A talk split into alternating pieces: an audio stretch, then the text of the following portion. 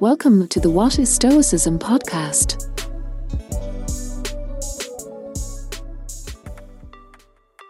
For me, the most difficult thing about future events is the shadow they can cast over the intervening days that lead up to them.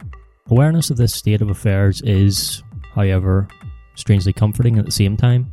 That the most difficult thing about future events isn't even the events themselves. Given I've made it this far, all past evidence suggests I'll have what it takes to cope when they arrive. But that thought doesn't always dispense with the anxious foreboding that has been learned and reinforced over many years. I don't know how it began, but it's almost a reflex reaction now for me to emotionally deflate when a plan is made or an invitation is received. Even perfectly harmless events can draw my vague suspicion.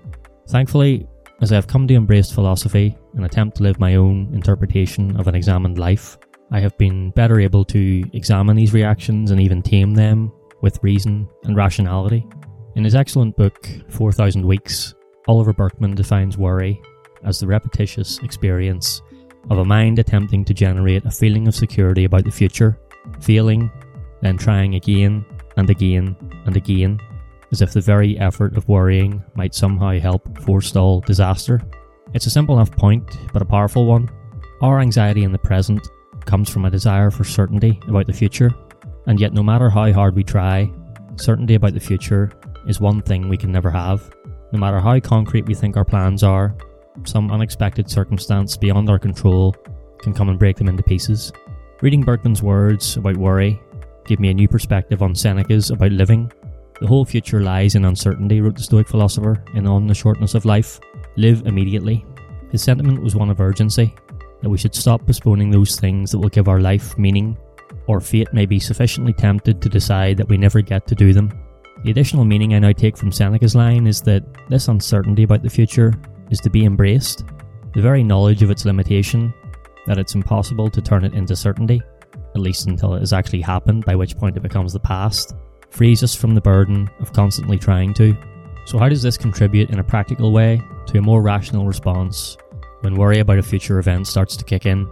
Here's a short sequence of four thoughts and actions I find helpful when progressed through to completion.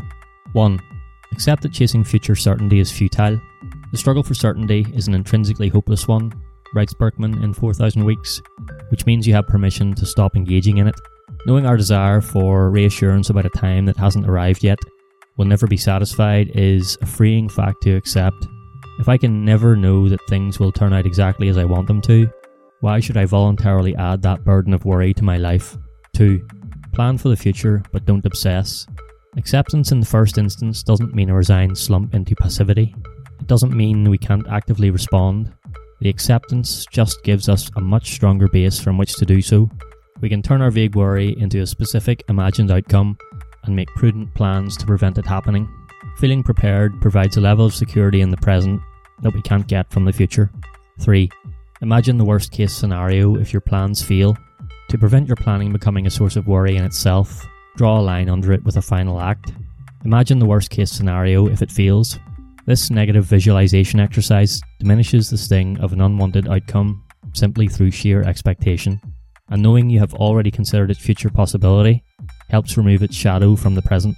One of the most beautiful descriptions of this exercise I've ever heard is by John O'Donohue in his talk, Love is the Only Antidote to Fear. Quote, Fear draws great strength from time.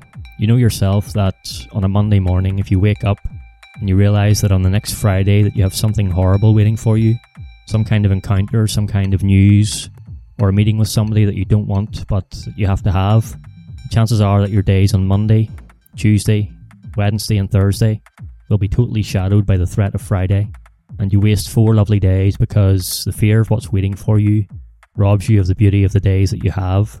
Something that I try to do myself when I'm afraid is to sit myself down and on an empty chair opposite me, I'd imagine the thing or person or situation or whatever that I was afraid of.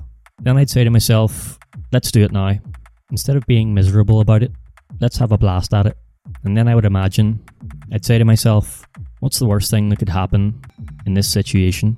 And I'd think about it until I realised what the worst thing was, and then I would force myself to imagine all the elements of the worst aspect of it.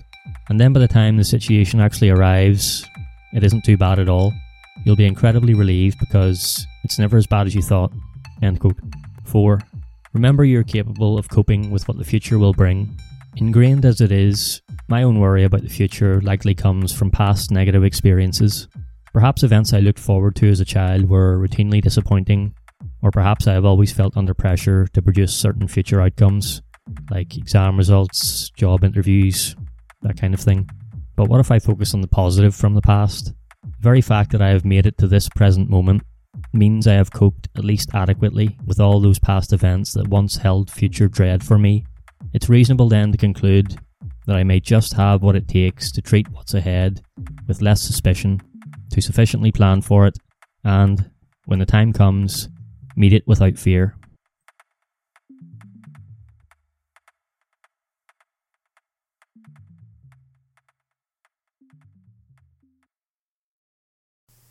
Thanks for joining me for this episode of the What is Stoicism podcast. If you'd like to support the show, please consider taking a second to leave a rating and a review. It's a good way to let me know you're getting value from the content, and it helps more people discover the show. I appreciate your support. Thanks so much. Also, if you enjoyed this episode, I recommend checking out the Stoic Handbook podcast by John Brooks. It's one I've been a fan of myself for a while. It has great reviews, John publishes regular episodes that are always filled with practical wisdom, and it's available on all the usual podcast platforms. You can also find it on the web at stoichandbook.buzzsprout.com. Thanks again for listening.